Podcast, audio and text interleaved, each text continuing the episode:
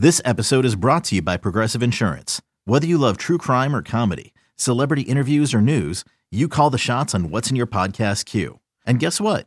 Now you can call them on your auto insurance too with the Name Your Price tool from Progressive. It works just the way it sounds. You tell Progressive how much you want to pay for car insurance, and they'll show you coverage options that fit your budget. Get your quote today at progressive.com to join the over 28 million drivers who trust Progressive. Progressive Casualty Insurance Company and Affiliates. Price and coverage match limited by state law. Introducing the two way V4, where groundbreaking fuel cell technology meets fresh foam cushioning for the ultimate performance. With Fuel Cell, each step feels explosive, delivering unparalleled energy return. Paired with fresh foam, experience maximum comfort throughout the game. Its lightweight textile upper offers support and breathability without sacrificing agility. Whether you're hitting the clutch shot or locking down the opposition, the two way V4 gives you the tools to play at a high level. Learn more and purchase the two way for yourself at newbalance.com.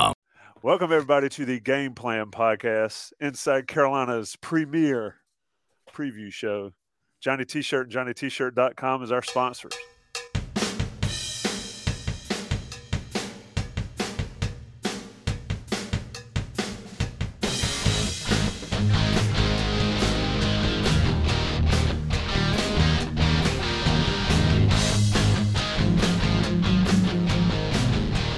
It is the game plan. That that's Jason Staples. That means that's Greg Barnes. And I'm I'm who am I and what am I doing here sometimes? Greg, I'll get you first since Jason and I have already been chatting a little bit. Carolina goes to Virginia. We kind of talked about it um, with David Teel yesterday on Next Level. It's been sort of the house of horrors up there at Virginia. Mack wasn't trying to hear it. Don't blame him. Um, this is a big football game. I said last week's was the biggest game in Mack 2.0. I'm not there with this one yet. Might be by the end of this podcast. What's your take on overall take on Carolina going up to Virginia to get a win? They need to to get to sort of solidify that coastal. Well, look, uh, some of these games are just easy, and what I mean by that is matchups matter. We've talked about that a lot over the years. And I really just think, regardless of the ghost that may reside at Scott Stadium, uh, the matchup really just works in North Carolina's favor here. And uh, we can we can dive into that. But uh, Tony Elliott has come in, kind of put a stamp on, on the program, and it's not what people had expected, especially with a, a quarterback like Brennan Armstrong coming back. Uh, the the offense has taken a step back. The defense has gotten a lot better, uh, but that is a work in progress and North Carolina is still a work in progress. Uh, but Carolina has figured out how to win on the road. They've done a lot of good things this year. They won a lot of close games. They have a lot of momentum on their side. Uh, and I, I do think it's interesting. Mack Brown has not just downplayed, but has been a little bit brisk when people have brought up the 96 game.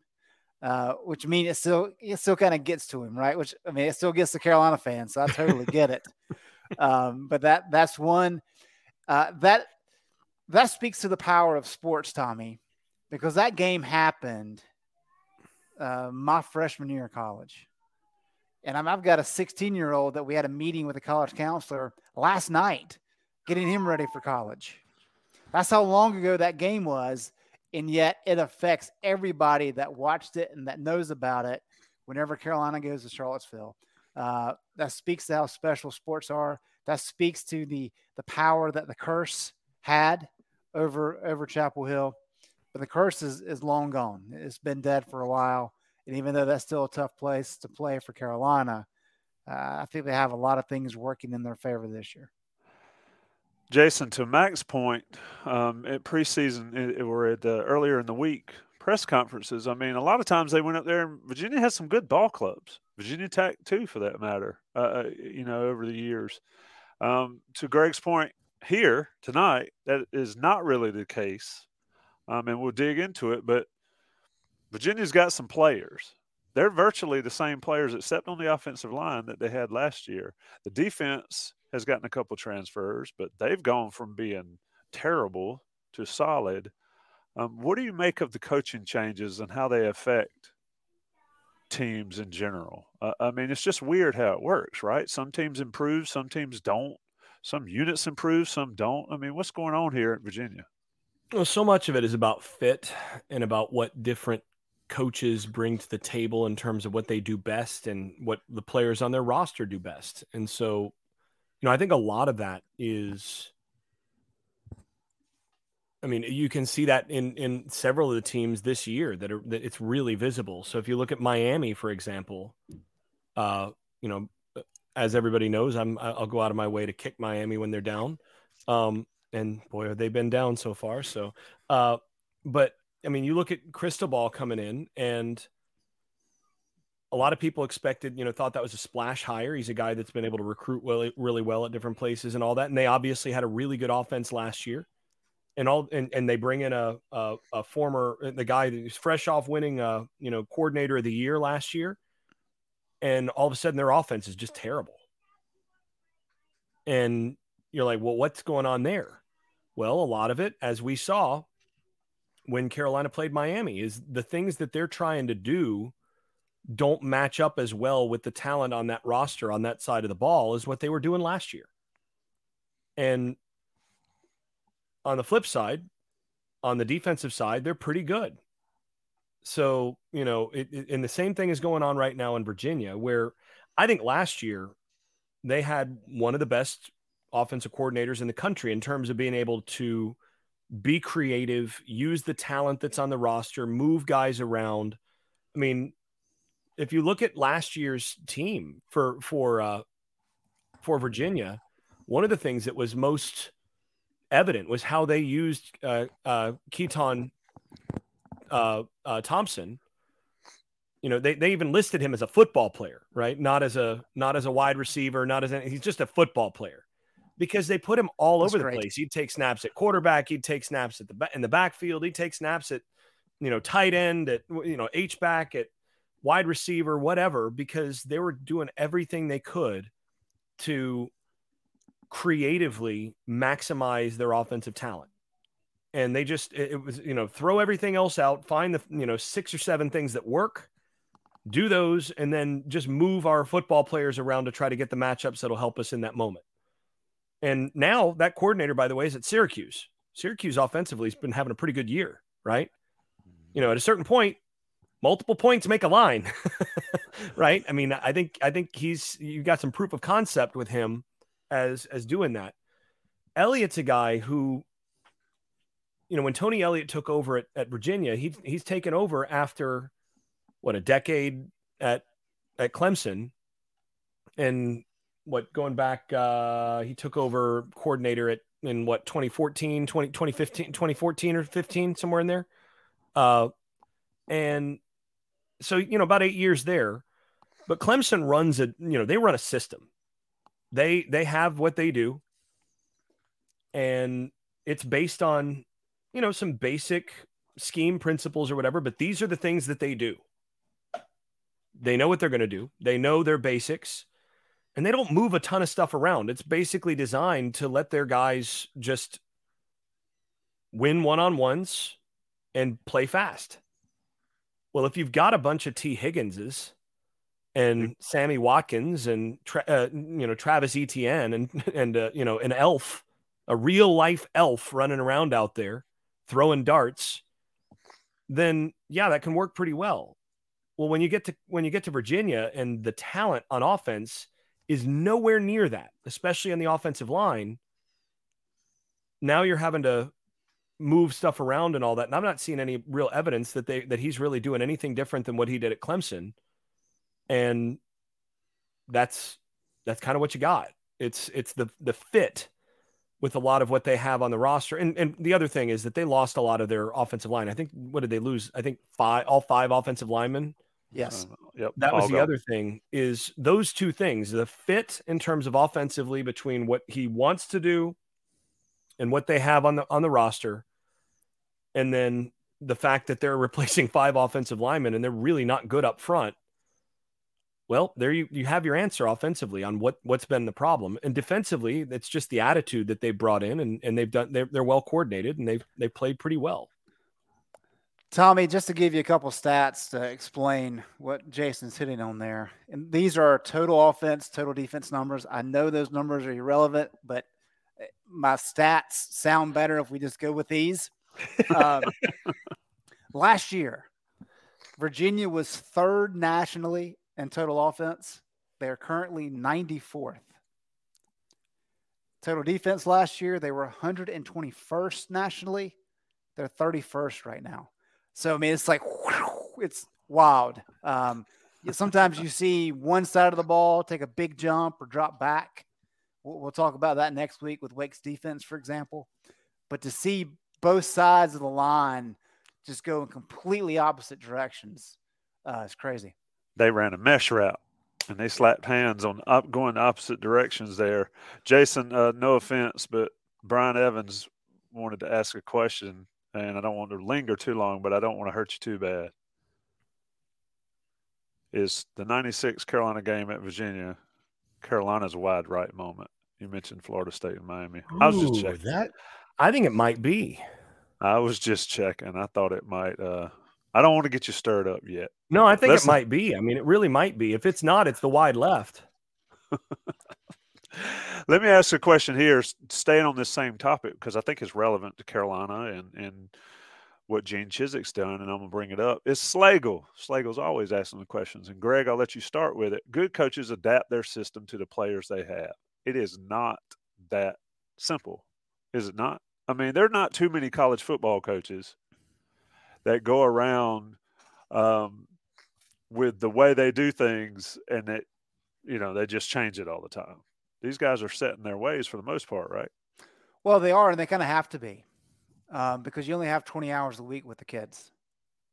And so the challenge is you, you've got to figure out your, your film room study, you've got to figure out practice time, uh, and you've got to get all that worked out. And with the number of guys that you have, I mean, like at the NFL level, you can build a brand new offense or defense for the most part in the offseason because you have plenty of time to do that. And you can scheme hours upon hours upon hours with your team in the preseason, even during the week if you have to. Cannot do that at the college level. So that's one of the things that the big shift. We were talking about it earlier today on the message boards. You know, when Hal Mumme and Mike Leach showed up from Valdosta State at Kentucky in 1997, that was really one of the key points that changed how football is played. It's kind of the new modern era, if you will, uh, because you, you start getting into minimizing the number of play calls and you get into concepts. So, you know, we talked about that a lot, you know, both Longo and Fedora. You only want to be able to call so many certain plays. Uh, that's because you want your guys to perfect the plays that they're working on. You don't have enough time if you've got 100 different plays in your playbook to perfect them at this level just because of the, the hours involved.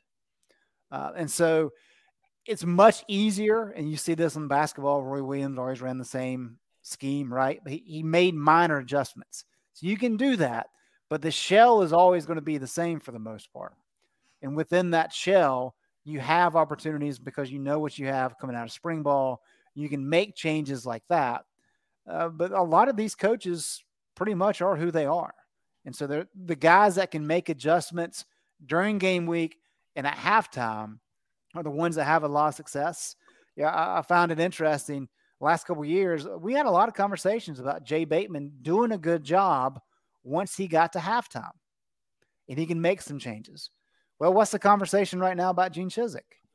Look at what they've done in the last month; they've been really good in the second half, uh, and so that's really where it comes in. It's not a matter of building, rebuilding your scheme each year for each set of players that you have. You recruit to your scheme but then it's really the, the guys that can adjust on the fly and make minor changes uh, that allow them to get better. Gene had a lot of issues first month of the season in making any kind of changes. He wasn't good at anything. And so what we've seen the last couple weeks, if they've made enough changes, while they're not good at everything, they're getting better at certain things, and that's why you're seeing a little bit better play from the defense. Yeah, and certainly injuries will play. It'd be interesting to see how injuries affect things. Let me throw a question up here from Bull Hill, um, and we are going to get into Virginia itself um, shortly. But Jason, are we starting to believe the defense is turning a quarter corner? If so, what are the reasons? I'll offer that they've they've picked something. To Greg's point, they picked something to do, and that was stop the run. I wonder how injuries to both, well, three of the four starters on that defensive front, to be if you count Ray Vohasek, um, will affect things. But is the defense turning a corner, Jason, from what you've seen, breaking down film, all that good stuff? Well, so the problem is, I think they they kind of turned a corner this last week against Pitt in certain respects, but I'm not sure whether they can sustain the turn given the losses to injury that they just had. So, I mean, I, am still I'm still waiting to kind of see what things are going to look like without that extra depth and without some really key players on the edge. So, I mean, that's a concern. And yeah, I just don't. Um, I don't know what the answer is or what it's going to look like moving or going forward. I mean, that's going to be that's the question. Um, and a lot of folks out there are going to have as good a guess as me. But I think in the other areas, uh, I think the defense has looked significantly better. Uh, I think on some of the things that I nitpicked early in the year that were just really frustrating for me to see on film, I think some of those things have been significantly better the last few weeks. And especially on the defensive line, there's been uh, there's been some better fundamentals and there's been some guys that have made some splash plays. I mean, you mentioned, you know, they've had four or five guys at, at you know, in any one game that have made some some plays in the backfield. Rucker, you've had I think uh Myles Murphy's gotten healthier. Uh I think this last week was the best we've seen uh Jahvaree Ritzie play, both fundamentally and in terms of being able to make some make some actual plays. Uh so they I think there's been some some positive progress there. I think that the linebackers have actually played better the last couple weeks than they had before. Though they didn't play against teams that really stressed them as much. Uh, with you know Miami and Pitt, they're you know just running the football on you. You got to trigger downhill and play that way, but they're not putting as much pressure on you in certain other areas. Um, so yeah, I think it's been a bit of a it's been a bit of a mix, but overall they've they've definitely taken a step forward or a couple steps forward and uh, you compare what we're seeing now from, or you compare that to, say, the App State game. Oh, yeah, that's what I was thinking. And you know, it's night and day. So, uh, yeah, I mean, I think that's a that's a pretty significant, pretty significant difference. So, again, I think there's been some significant progress. I'm concerned about some of the some of about how some of those losses are gonna are gonna impact things. Uh, but the good thing is that, I mean, if there is a good thing here, uh, those losses are at spots where there's some depth. So, I mean, that's the that's the good part. Yeah, and Tommy, uh, we need to kind of parse the details a little bit here. Um, had a lot of conversations on on the message board with with fans who are just looking at kind of the raw numbers. Um, and you got to be careful when you're trying to decide, okay, is the defense getting better? Well, to Jason's point, yes, the defense is getting better. How much better? And that's where you kind of have to be careful because you have to really take into account level of competition, special level of, of the uh, offense that, that North Carolina's been playing. Um, I think people would probably be surprised to, to know that uh, when you look at defensive drive efficiency, which is that this you know, per possession scoring advantage a unit has against this opponent, the last three games, North Carolina has been negative defensively. And people say, well, how can that be? Well, Virginia Tech game, they were great. But Virginia Tech's offense is bad. But even though Carolina held them to, to 10 points, uh, it wasn't like some miraculous defensive performance. It was good. It wasn't fantastic. But like the Duke game, for example, that was, in terms of efficiency, that was Carolina's third worst defensive performance of the year. Uh, and they've, as I said, they've had negative totals the last three games because Pittsburgh is a good example. They really weren't good in terms of efficiency the first eight possessions that Pitt had. Pitt was averaging three points per possession through the first eight. That's not good. That's like a team starting at midfield every possession. Mm-hmm. But the last four, Carolina was great. And so fans just see that, say, oh, yeah, well, they're dramatically better. Yeah, they played the second half fantastically. Give them a lot of credit. Um, and the problem for this defense, we'll say a problem and we'll say a benefit. um, are a positive. The problem is, is that all the metrics that we talk about, there's not many opportunities left on the schedule for this defense to make a huge jump. Because really, the only good offense they play remaining is Wake Forest. In terms of efficiency, Virginia, NC State, Georgia Tech are all 90th or worse. And so Carolina pretty much has to hold those teams like 10 points like they did Virginia Tech to get a good boost. Um, and so I say all that. Uh, and, and, the positive, of course, there is because the offenses aren't very good other than the Wake. The defense is not going to be as stressed as maybe they were against App State or Notre Dame. That, that's a good thing because that means that the defense doesn't have to be great. They can just be average and it'll be enough for, for Drake Maye. Uh, but I say that just so people kind of understand that, yeah, the numbers may look better. That doesn't necessarily mean the defense has gotten dramatically better. A lot of it's about the, the quality of the opponent that they're playing. Um, and so I think you have to kind of take that in when you're trying to get a full account.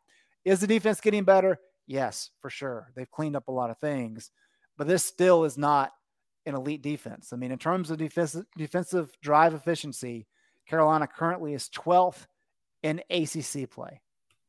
Uh, so still near the bottom ranks, but those numbers still look a lot better than they did against Notre Dame and App State.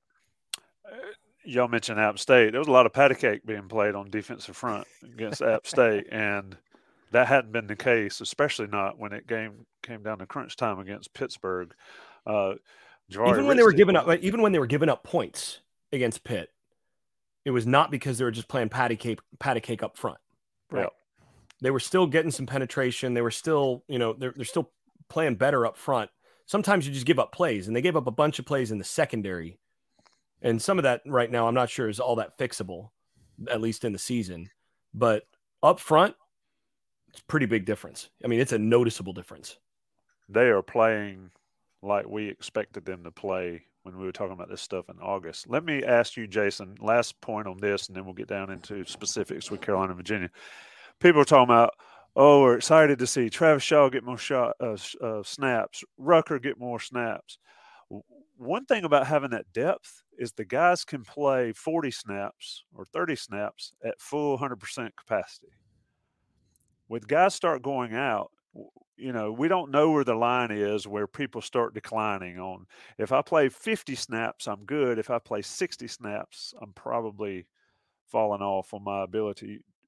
How do you see this shaking out as far as snap counts now, Jason? Um, with who's out there. I mean, Jacolby Cowan's played well. Everybody talks about KBJ and Keeshawn Silver, um, Travis Shaw, and all these guys. Chris Collins is going to have to play a ton. There, somebody said in the chat the starters weren't very good when they were out there. Okay. Noah Taylor and, and Des Evans, those defenses when they were playing were not great. But it's it's not just about that, right?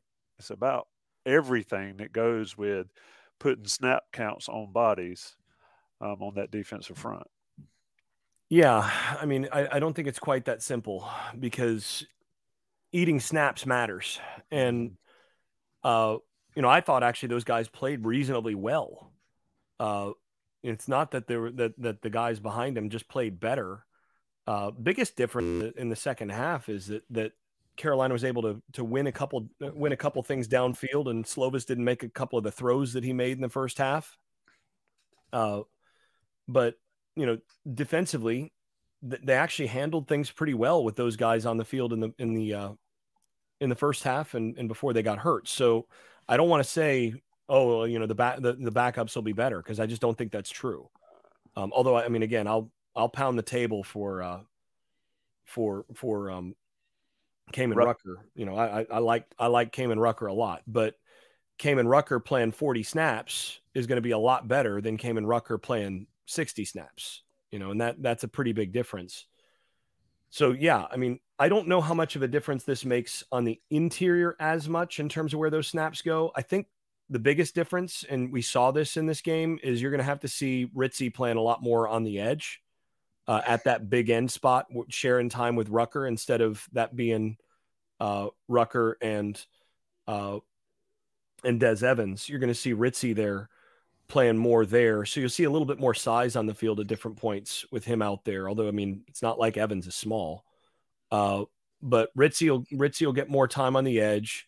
That's going to make room for another defensive tackle. You know, whether that's Silver, whether that's I think Bingley Jones is probably the next guy up right now, given given how you know certain guys, given health and all of that. Uh, you'll probably see Bingley Jones get some more reps, you know, 10 or 15 reps on the inside. You'll see Travis Shaw get an additional five or six reps, maybe, maybe 10 reps in a given game uh, as a result of that. And, you know, Hamrick is going to have to play on the other side as well. So that you're just going to see, I think Collins reps are basically going to, you're going to add a third to his, and then Hamrick is going to have to play, is going to have to handle the rest of those. And then, you know, basically, uh, you're going to see Rucker and and Ritzie more splitting time at that big end spot and then a few other a few others get more time in there. Cowan is another one. Jacoby Cowan will get some time. Yeah, and, and Rucker, you know, is still on the injury report, so we, and, we shall see. Somebody ask about Rucker being 100. percent Yeah, and, and Tommy, there, there's there's legitimate reasons to uh, be critical of coaches at all levels because they're human. They make mistakes. Uh, you know, we can talk about schemes and what fits best, all those things.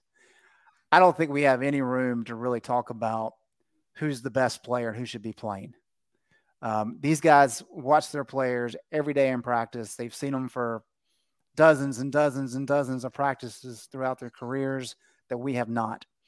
They knew who the best players are. I think it's very easy to be captivated by Kaimon Rucker, who, look, some of his moves are phenomenal. I think we can all agree on that. Um, but there's something in practice where maybe he's got splash plays, but some of his other plays aren't up to par.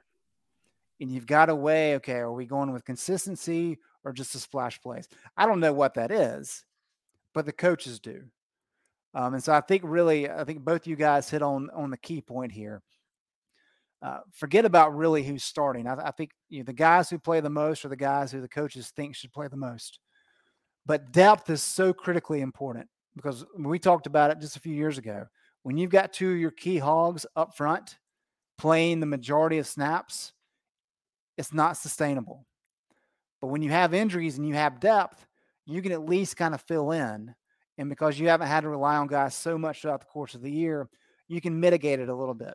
You still don't want to have injuries where you have to plug in. Uh, but as long as you have that depth and you can pull from that depth, you're much better off instead of relying on just some guys. So Carolina, from that standpoint, in terms of roster management, has come a long way than they were just four years ago. Uh, this this right now helps them with the injuries, but also helps moving forward. Greg, you can't be serious because I mean, if these coaches really wanted to win, they would play the freshmen. Well, I mean, Travis Shaw for sure, right? Yeah, Travis Shaw and Zach and Zach. Yeah, Travis Shaw and Zach and Zach Rice should be playing 100 snaps a game apiece at you know multiple positions. Just that's the way it is because if they really wanted to win those guys are five stars and you got to play your five stars no matter what because that's that's just how you win. I, I, do think that the point about splash plays versus consistency and it's not just rucker i mean if you got a guy that goes out there Kaimon Rucker's been great, but if you've got a guy that goes out there and gets it done for five snaps can he get it done for 30 snaps or 35 snaps or 40 snaps? And that's the one thing that I thought was incredible with Strowbridge and Crawford is those dudes were playing 80 and there was very little drop off from them throughout the game. They were gassed. Um, but the faith of not playing anybody else, or the lack of faith to not play anybody else when those guys had that many snaps on them. Dep, Max said it in the presser this is where recruiting comes in handy, and uh, we'll see because they, they got the bodies. That's one thing. There have been cases where Carolina football did not have the bodies to put out there, and they put out a 220 pound. Uh, who was it? I can't remember the guy's name. Ed, it was. I can't remember. I don't want to call the wrong name. Um, it, that just gets destroyed when he's not ready to play. It was years ago, folks. So don't. About Kendall High. Yes. Yeah. He, uh, I mean, it was just ugly. And he was, yeah, two two fifty, and he wasn't any more than two forty, I think. and he was just getting, just getting killed out there because they were. but anyway, um, I think depth um, will be an issue. I don't know if it'll be an issue this week, but I'm going to talk about Johnny T-shirt, and then we're going to talk about the game plan specifically against Virginia because I think there's some things in here for folks to watch. But Johnny T-shirt and JohnnyT-shirt.com, great sponsors of the podcast, great friends of Inside Carolina. Go take care of them on East Franklin Street. Get the jerseys, the T-shirts, the sweatshirts, the blankets, stickers, anything you could possibly want from Johnny T-shirt. They're alumni owned and operated. Great friends of you guys, the premium subscribers. Get the 10% off. You need it. It's Christmas time. God, is it already Christmas time? I heard that we were putting Christmas trees up in our house in a couple weeks, which seems ridiculous. Uh, but yeah, Johnny T-shirt will take care of your Christmas gifts for everybody. National guys will play the Bills. It's game plan on Thursday night. Okay, picture this. It's Friday afternoon when a thought hits you. I can spend another weekend doing the same old whatever, or I can hop into my all-new Hyundai Santa Fe and hit the road. With available H-Track all-wheel drive and three-row seating, my whole family can head deep into the wild. Conquer the weekend in the all-new Hyundai Santa Fe. Visit HyundaiUSA.com or call 562 for more details. Hyundai, there's joy in every journey. Another day is here, and you're ready for it. What to wear? Check. Breakfast, lunch, and dinner? Check. Planning for what's next and how to save for it? That's where Bank of America can help. For your financial to-dos, Bank of America has experts ready to help get you closer to your goals. Get started at one of our local financial centers or 24-7 in our mobile banking app. Find a location near you at bankofamerica.com slash talk to us. What would you like the power to do? Mobile banking requires downloading the app and is only available for select devices. Message and data rates may apply. Bank of America and a member FDIC. All right. Jason Staples, Greg Barnes, 937 on the East Coast. It is the Game Plan podcast. Let's talk specifically about Virginia here. And Greg, I'll start with you and then we can kind of go back and forth with it. Virginia's offense. I don't know if I've ever seen a quarterback go from being flat out one of the best in the country uh, to looking like at times he's never thrown a football before. But the point about the point about the offensive line for Virginia and all of those guys leaving is a valid question. They didn't score a touchdown last week. I don't think I've ever seen a college football game uh, that I watched any part of it that there were no touchdowns scored and it went to double overtime. Uh, but Virginia, your take on Virginia's offense and this Carolina defense that we think is improving. Yeah, well, as David Teel told us, Tommy, it just hasn't clicked yet for what Tony Elliott's wanting to do. Uh, and right. yeah, that I'd say that's uh that's an understatement, right? Um, some of some of the fascinating numbers. Yeah, look, the, the entire offensive line uh, left, and I think maybe their top three guys coming back are all banged up. So they literally have had like nobody that has any experience playing still recruited, still coached up, still should be better than what they've been. But if you just look at Brennan Armstrong's numbers, um, if we look at some PFF stuff, last year his overall grade was a 91.8, 57 right now, uh, which, which, is nuts. So uh, last year when he was kept clean, 91.8. When he was blitzed last year, 92.3, really good. This year, when he's kept clean, 66. When he's blitzed, down to 47. Uh, so we're talking about a 45%. That's almost 50%, guys, uh, drop, which is crazy. Here's the interesting thing, though. Uh, Brennan has struggled with some some turnovers this year. If you look at what he did last year, he had 21 turnover worthy plays, represents 3.5% of his passes. And explain was, that. Explain that what's the turnover worthy play? It's just a play where he throws it and it's either intercepted or he throws it and it should be intercepted. It's not a very smart play. Uh, you, know, you get fumbles involved in there. So just a bad decision that can lead to a turnover or maybe it doesn't. And then, of course, you have the big time throws we've talked about with Drake, where they're tough throws, they're on the money. It's like NFL quality passes.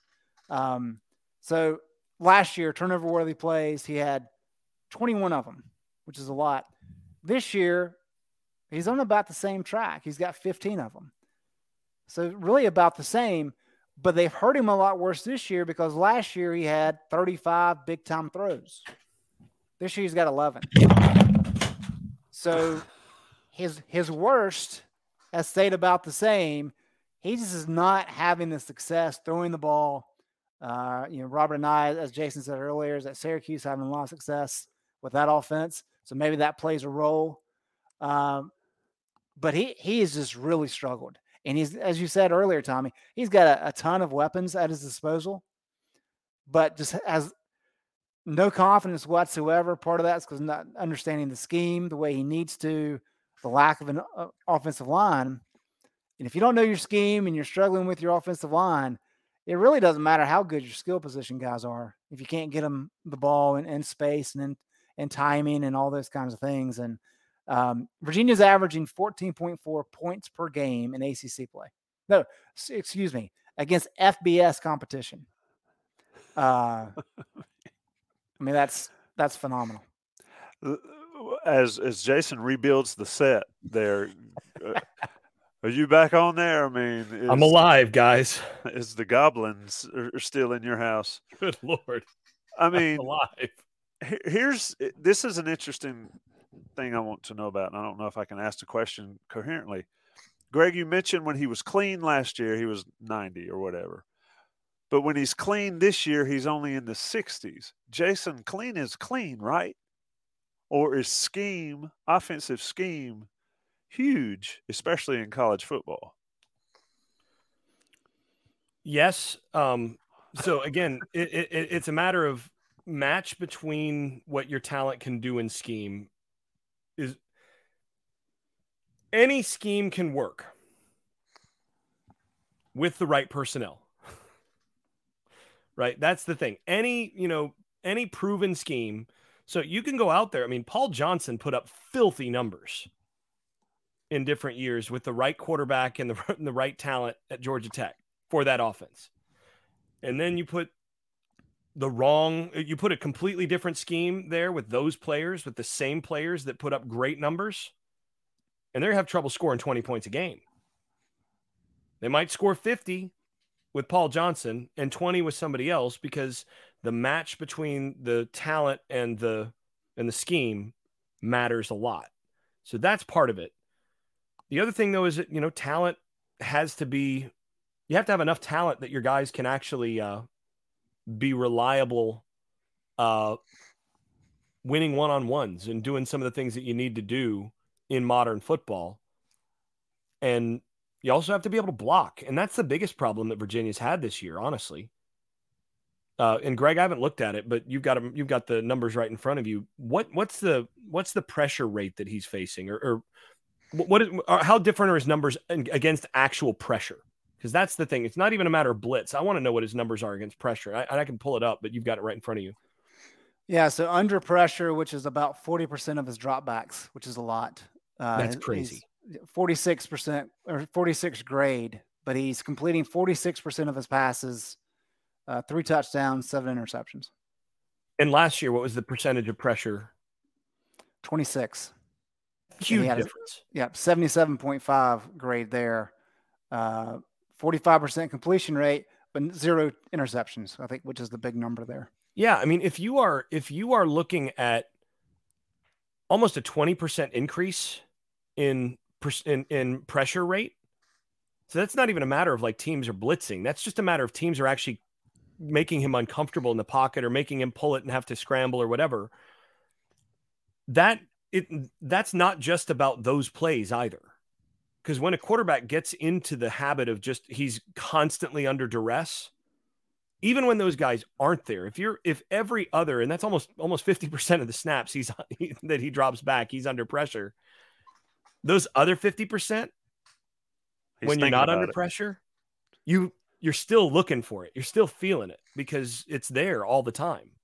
So i think that's the other thing is that match between scheme and talent matter. And i've gotten the impression in watching watching virginia this year that there's a mismatch between what they want to do and what they've got on the roster. But the other thing is when you watch them they can't block a soul. So you know that that combination is going to lead to some pretty bad overall offensive results so how does greg how does gene chizik take advantage of those numbers people in the chat are saying well chizik doesn't doesn't blitz or whatever, which I'd, I'd probably argue that a little bit, um, especially lately. But how do you how do you if Gene Chizik is sitting in his office looking at the same numbers you're looking at, what's he do on Saturday? Well, I don't think you need to send a, a ton of pressure. I mean, maybe one extra person because you, you, do have to protect yourself on the back end. Uh, but as Jason said, they struggle to, to block you know, just four guys. Uh, and when you when you add a blitzer in there, it really kind of gets them out of sort. And look, we've talked a lot before, Tommy. If you can get a negative play, that really changes the dynamic of what an offense can do. Uh, and so you, I think Gene will, will be conservative here, uh, but also think he understands that you can really get this game going the wrong direction for Virginia if you're able to have some success and able to get to Brennan and, and make him make some bad decisions. We we know he's a good quarterback. This is kind of all in his head right now. And you want to take advantage of that. And but you don't want to get burned on the back end because everybody remembers what he did last year. I mean, 550, what, three yards, school record against UNC. Um, he's capable. The, the, the thing I want to point out, though, I mentioned matchups matter. Uh, Virginia is not a, a very good offensive team, as we've discussed, but we've talked a lot about the the bend don't break aspect. Virginia ranks 125th nationally in red zone touchdown percentage at 40%. Now, we, we can play with stats a little bit, and uh, that number sounds bad, but if you have a ton of red zone attempts, all right, I mean, you, you can live with that, right? Virginia doesn't. Virginia's 93rd with 27 attempts. So not only are they rarely getting into the red zone, they're not actually scoring touchdowns when they get there. Uh, when you're going against the Gene Chizik defense, I mean, he's got to be just salivating because you, North Carolina uh, has been pretty good in terms of limiting what teams do once they get into the red zone. And so I, I think that just sets up very well for Carolina. And as long as you limit those explosive plays, uh, and that's why I say you, he understands he, he can get to Brennan and make some game changing plays. But as long as you don't really screw up down the field and you make Virginia march, they've proven they're going to have a really hard time scoring enough points to, to match what Phil Longo and, and Drake Maye and those guys are trying to put up. A lot of bend don't break. Jason, last week everybody talked about putting Carolina's corners on an island and sending the house to stop the run against Pittsburgh. We saw in the first half at, at Pitt, especially, um, why that wasn't ideal. Um, but they, they stuck with it. That's the thing. It was ideal because you're willing to give up those long plays for a few of them, as long as they don't run the football on you and control that game the way that they wanted to. They gave up some big plays. That's fine. But how many of those big plays went for scores? And that was due to Slovis just not being very good. exactly. and that's what you counted on is okay, even if they hit those big plays, you're still going to have a chance in the red zone. And with Slovis, he's probably going to miss a few of them eventually. And guess what? In the second half, he did. Oh. And so that's that was the that was the dice roll that you're going to take. Is you know what? Well, you might you might win four or five of these. They might lead to 28, 31 points. That's fine. But we are not going to let you be two dimensional and make it easy on you. We're going to force that quarterback who we think, you know, you might get five of them, but if you throw 10, that, that's going to require that you throw 10 or 12 of them with that quarterback. And if, you know, you throw 11 of those to get five of them, well, we'll, we'll, we'll take it, but you're not, you're not scoring on those other five drives because now you're in long yardage. So you're willing to take that. You're willing to make that exchange. This week, I think it's the exact opposite. Like, like Greg said, when you've got a team that's struggling to block as much as they are, then the one thing that you don't want to give up is big plays, especially with Armstrong actually being able to throw the football pretty well. I mean, he's shown that he can do it. I mean, what he had 550 yards against Carolina last year. What you want to do against this team is, all right, let's see if you can run it on us. Yep. You know, have fun with that. And then once you're in, uh, you know, second, second eight and third and third and ten, let's see if uh, let's see if you can actually complete the pass against our, you know, drop seven or drop eight while these three guys are gonna are gonna get pressure on you, despite the fact that you're keeping five guys in, six guys in to, to protect. When teams can't block, you actually need to bring less pressure because you usually can get that kind of pressure without without blitzing. That, that's what gives you the advantage. You can keep that extra guy or two in coverage. And don't let them off the hook with the easy right. big play. Yep. So, folks that are wondering, Jason said do the exact opposite of what Carolina did last week. Force Virginia to run the ball or try to run the ball, and don't let Armstrong get hot you know, we talked about confidence and all with the quarterback and not figuring it out and couldn't get it. Though. Said the same thing about Tyler Van Dyke um, going into that game too, and he had a pretty good game and hadn't had one since. Um, we'll see how it works. Before I switch off the defense, let me ask one question. George Jenkins' question has been laying out here, and, and Jason, give us the nutshell version. Jason, can you talk about the power end? Heard a lot of that mentioned now that Noah Taylor and Des Evans and all these guys are out. Um, just sort of break down that position in this North Carolina defense. Yeah, the, the the the thing to remember is that Carolina is running a kind of a hybrid front. So most modern defenses are not true four down or three down defenses. Most modern defenses have three bigger defensive linemen, so kind of two big defensive tackle types, and then a third that's often a hybrid between a defensive tackle and a defensive end. That's going to be the power end or the big end on one side, and and that guy's oftentimes going to be uh, put on a side where his job is more to set the edge and to be more of a run stopping type defensive end. And then on the other side, you have the rush end or the jack, or you know, there's any number of things that you call that guy. And I have, I have to keep it straight every time I, you know, talking about a different team because every team has their own thing. You got the bandit back going back to Vic Koenning days is the same position. And the other end is that it's basically a rush end where that guy is a hybrid between a defensive end and an outside linebacker. And he might put his hand on the ground sometimes. He might be in a two point stance sometimes. If you're going to drop a guy in coverage, that's more likely to be the guy that's going to drop if he's zone blitz or if you, you know, drop eight in coverage, that sort of thing. Uh, but the power end is basically, again, the guy that's going to be able to, to hold up a little bit more. He's, you know, usually north of 265 area and uh, and and is going to be carrying more uh, of a run stopping role in that defense. That's what he does. And we're and, and Ritzie is the guy that slides to that. Yeah. So everybody understands how it works. You're right about all the different names. It's funny to me. And and Jacolby Cowan is another guy that that that can play that position. And you know they they recruited him really to play that position as much as any. Good deal. Let's talk about the offense. It's about, ooh, good gracious, time flies when it's fun, boys. Uh, let's talk about Virginia's defense against Carolina's offense. We know what to expect from North Carolina. We can talk about that a little bit, but let me pop up a question. Uh, Greg, you've got the numbers in front of you. Michael Daniels says, What is UVA defense good at? Uh, if I said that in front of my pops, he would slap me upside the head with that dangling preposition out there.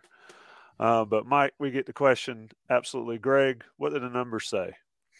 Well, Virginia, the fact that they've made the turnaround they have has been quite impressive. But Virginia has kind of made their hay uh, with being really good in the red zone uh, and being being really good in coverage. Pass defense is, is fantastic, uh, but they kind of give up some at the front. Uh, they're they're not great against the run. Uh, and they're 13th in the ACC in tackles for loss. They've only got 45. Um, so they they haven't been able to get a, a ton of pressure, although they do have a, a, good number of sacks, but they haven't been able to get a, a, lot of wins at the line of scrimmage, especially against the run. Um, but as I said, you with the the red zone defense part of things for Gene Chizik, the opposite applies as well. And if North Carolina uh, wants to turn this into a blowout, they've got to capitalize in the red zone because North Carolina ranks fifth nationally in red zone touchdown percentage at 80.6%. That's incredible. Virginia counters, however, uh, they rank eighth nationally in red zone touchdown uh, defense and only allowing touchdowns on 42% of those opportunities. So that that's really what you want to be looking for when Carolina gets into the red zone. Who wins those battles? The only way Virginia stays in this game is if they make North Carolina kick more field goals and score touchdowns in the red zone. Virginia's been very good with that. Uh, but I think this is really a game that, that plays the Phil Longo's advantage. Once again, yeah, you got Drake. We know that. but Virginia has shown a propensity to want to do a good job kind of limiting passes down the field. So Carolina will be able to run the ball somewhat effectively, at least they should. Um, if you let Carolina run the ball and give Drake Maye a lot of second and shorts and third and shorts, uh, good luck to you. it sounds like Virginia may, in fact, have a bend don't break defense. They really Jay. do, and they're right now they're number two in the country in number of plays given up over 30 yards. Only Iowa has given up fewer plays over 30 yards. And I'm guessing Iowa, and having given up 30 or given up four plays over 30 yards, I bet you their offense has even fewer than that. but Virginia has only given up six plays over 30 yards on the season. So, I mean, impressive. that's that's pretty good. I mean, by comparison, I mean North Carolina, you know, you get you get complaints about North Carolina playing bend but don't break. Carolina's given up 16. Hmm. So Virginia's getting up six big plays or over 30 yards. So last week, Jason, I put you in Chizik's office doing a game plan for the defense. What's what's Carolina's offense offensive game plan here going up against this Virginia defense? Patience, patience, patience. Everything what I'm preaching to Drake Maye all week is take what they're take whatever's there, take it right away, take what they're going to give you. Don't try to force the issue you know, if, if, if you if in doubt on the RPO type stuff, hand it off. Just this gets back to you know the idea that if you're going to play this kind of the the, the te- a team with this kind of offense, one of the things that you have to you have to you know kind of do in playing complementary football is you have to realize like, do we need to score 40 to beat this team? right? That's that's something that as an offensive coordinator, yeah, you want to score 45, you want to score 50 every game. At the same time, if you're playing against a team like this that hasn't scored over 20 in an ACC game yet, you go, okay, look, you tell your quarterback, look, as long as we don't turn the football over, as long as we don't get stupid, we're fine. We're going to score points. So take care of the football, take what's there, be happy, you know, taking a five yard gain if it's there. Just keep giving your guys a chance and you're fine. So I'm I am very much running the football if I'm Phil Longo in this game. I'm emphasizing the run game as I'm able. I'm running a lot of my, you know, base quick game in the passing game, giving Drake Maye throws that he's really comfortable with that are not putting the ball in jeopardy and just it's okay it's okay to punt a couple times in this game what you can't do is turn the football over.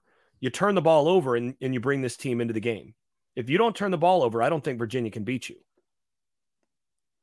Tommy, as an extension of that, I'm curious to see how aggressive Mack is on those fourth and shorts. Because to Jason's point, I mean, if you've got the ball at midfield and your defense is playing okay, and maybe you've got a lead, if you don't get that fourth down, now you're giving Virginia a big boost offensively. If you go ahead and kick it, and they've got to go 90, 85 yards, uh, there's pretty good chance they're going to kick it right back to you and you're going to have even better field position. So, um, not to go completely conservative, but I don't know that there's the, the sense that this team has had at times in Boone against Notre Dame, against Duke, where you have to score every single possession. So I think Jason's spot on accurate with those comments. Uh, Jeff asked a question so Mack needs to kick field goals and take the points this week. I think it might be the case, right, Greg? I do. I, I think you want to build a lead. A, a two possession lead in this game is going to seem like a lot. I mean, it's like it's almost like playing Virginian basketball, right? I mean, if you got an eight point lead, it's it's massive. So I want to get to the predictions, but there's a question that's been laying out there that I want to get both your takes uh, on here, and it's it's kind of a long one and it's probably going to jack up the formatting here, but I'm going to throw it up here. Alan Mullinax ask, and Greg, you can hit it first. First 46, and I'm trusting these numbers. Are, I'm trusting that these numbers are accurate because I freely admit I haven't looked, but it sounds good. Mack and Larry Fedora, both 28 and 18 in their first 46. What's the biggest differences between the two eras? Greg, you covered both extensively. Well, Larry Fedora, uh, was very open about it privately, and he even acknowledged it a bit publicly. But Carolina should have won a lot more than eight games in 2012. And why? Because he had a lot of really good talent. Uh, I mean, I, you know, that 2013 defense was really good because they had guys like Kareem Martin. Uh, and so Fedora walked into a situation. Yes, it was NCAA investigation. Yes, he had a lot to deal with. So give him a lot of credit for that. But he had a lot of weapons at his disposal. And while Fedora did a good job uh, recruiting offensively throughout his tenure, other than quarterback, which really hurt him the last couple years, uh, when Mack came in, there wasn't much there at all defensively. But they, they had some good pieces offensively. They just needed to get a quarterback. You know, Sam Howell comes in and you're off to the races. So Fedora had a lot more talent at his disposal. Mack has not.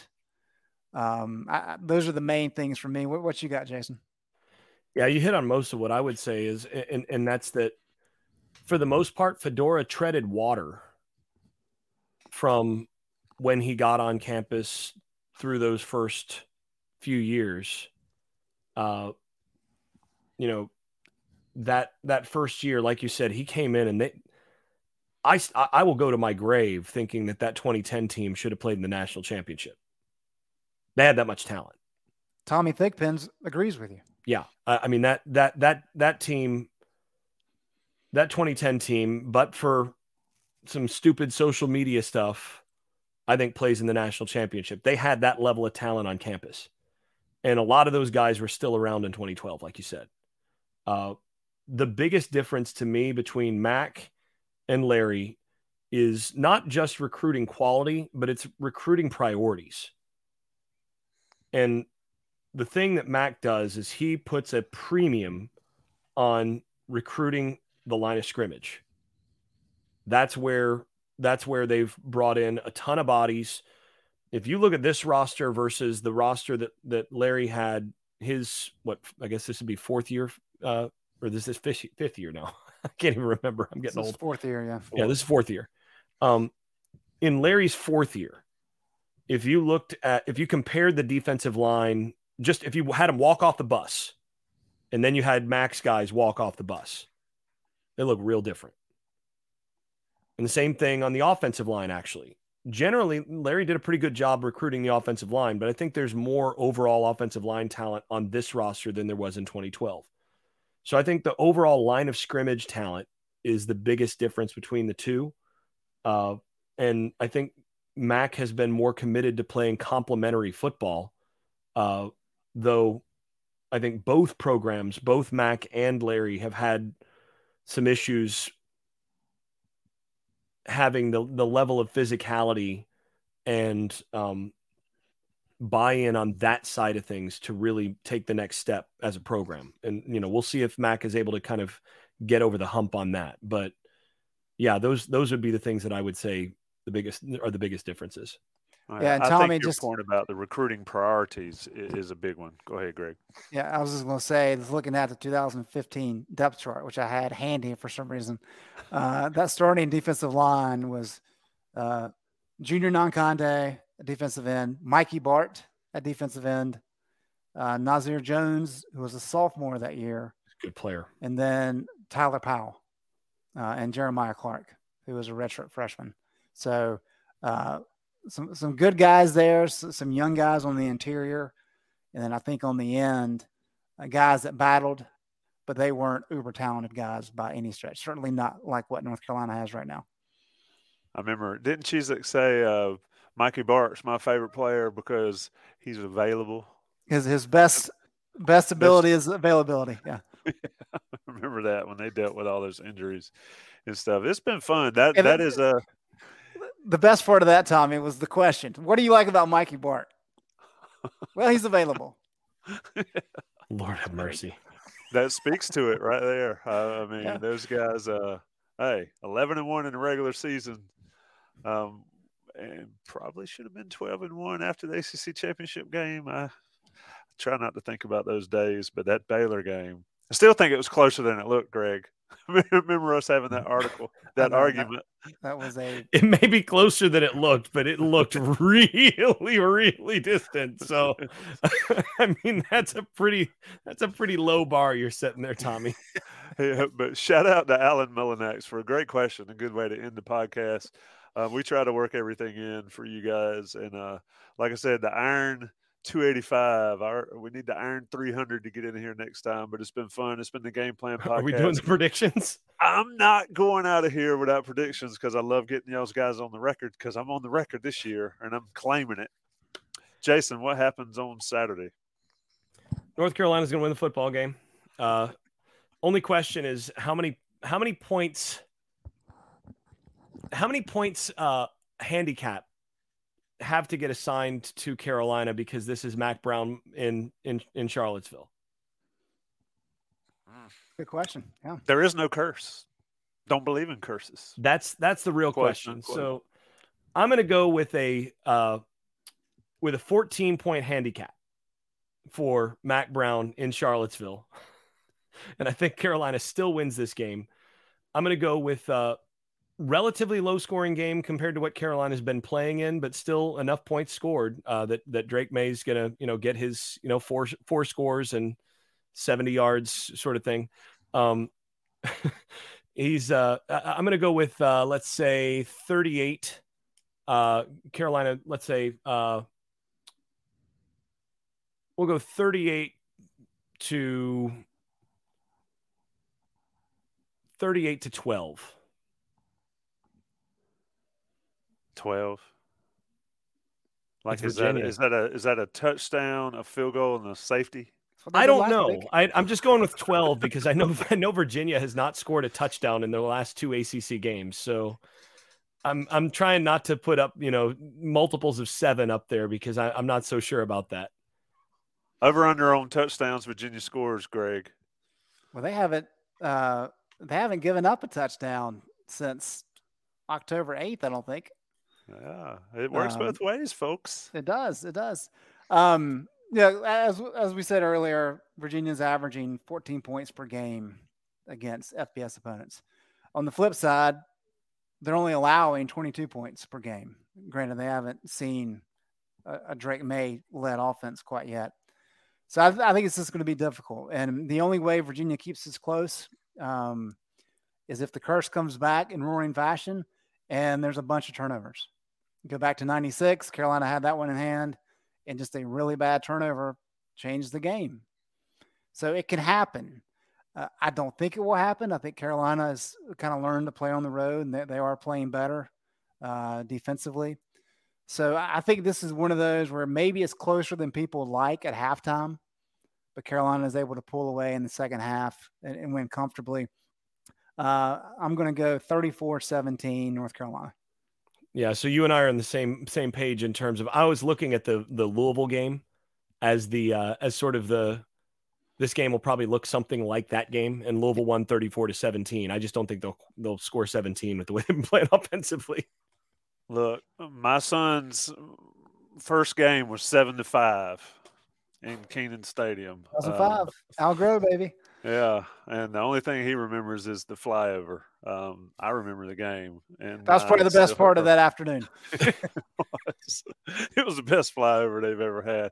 I think Carolina, uh, to your point, has learned to win on the road, a- and this team uh, will handle business. The title of this podcast, North Carolina needs to handle business. I think they will handle business. Not picking a score because there's no pictures on the scoreboard. It's just W's and L's, and so Carolina gets to eight and one. Last, uh, last question before we get out of here. Who y'all got? Tennessee or Georgia? Jason. Georgia. Georgia. I might be contrarian. No, it's at Georgia. Yeah, I'll take Georgia. Alabama, LSU. Bama. Bama. But that one that one I'm more I think LSU has a better shot of beating Bama than than Tennessee does Georgia. Yep, I agree. Florida State, Miami. Jason. I'm going with I'm going with FSU, but closer than the experts think. Miami's good defensively, but yeah, I, I, that offense is uh, I don't think FSU is going to get the Miami team that's played the last couple weeks. That- That'll be a rivalry game, and, Yeah. and they're going to have to go out and actually win that game. Where is it? Is it in Miami? It's or it, it's at Doak, Doak South, so in Miami. Okay. Well, it's at the Orange Bowl. Um, that's a cool stadium, by the way. It was a very fun trip. All right, boys, let's get out of here. It's 10 10 on Thursday night. It's been the Game Plan podcast sponsored by Johnny T shirt, johnnytshirt.com. Somebody asked earlier um, if all these things happen, does Carolina get to the playoffs? Uh, there's a game Saturday. Worry about that game Saturday. The day Carolina's in the college Not impossible at this stage. When you got Drake Maye in your pocket, Things happen. you you got a shot. You got a puncher. I was I was on another podcast this week that asked me about this, and I said, you know what? Uh, North Carolina is like that boxer who has the super powerful, you know, right hand or left hand. Who you know might not be the best boxer. You know, you got to have defense for that. But in terms of being able to, you know, potentially win any any matchup, you land that right hand, and they could potentially knock anybody out. And that Drake Maye is that. And he's got three second half comebacks in the last six games. That, that's strong for the young man as well, beyond just the stats. Yeah, it's a, a, a crazy run. But I got to talk to you off the air, Jason. Did you cheat on us this week? No, this is this was another this was another thing they uh they um they You're they know I do some, they, they we talked about all sorts of stuff all the way down to Jimbo Fisher at, at Texas A&M and and uh, uh, North Carolina came up on there. So uh, if anything, we we may have pulled a few folks over from them. All right. Did, yeah, they were. Uh, I loved hearing Lane Kiffin talking his pref- press conference saying he's going to dress up like a clown. He guesses. All right, He- I'm getting out great. of Yeah. here. he is hilarious. All right, boys, it's been a game plan. Johnny T-shirt, JohnnyT-shirt.com. Appreciate everybody joining us. Appreciate us. Uh, Inside Carolina Live, I guess at whew, nine o'clock Saturday morning, live from CHL Studios. Carolina kicks off at 12 noon in Scott Stadium. We'll be back at 8 a.m. on Sunday with, with the day after. Y'all take care. What if I told you imaginary friends are real? This is just so exciting. Now, get ready for the movie event with the greatest cast you've ever imagined. Showtime. Ryan Reynolds, John Krasinski, Cailey Fleming, Fiona Shaw, Phoebe Waller-Bridge, Louis Gossett Jr., Matt Damon, Emily Blunt, George Clooney, Maya Rudolph, Bradley Cooper, Sebastian Maniscalco, Jon Stewart, Sam Rockwell, Awkwafina, Keegan-Michael Key, and Steve Carell. I need to throw up or I need a snack. It's one of the two. Gross. If rated PG, parental guidance suggested. Written and directed by John Krasinski.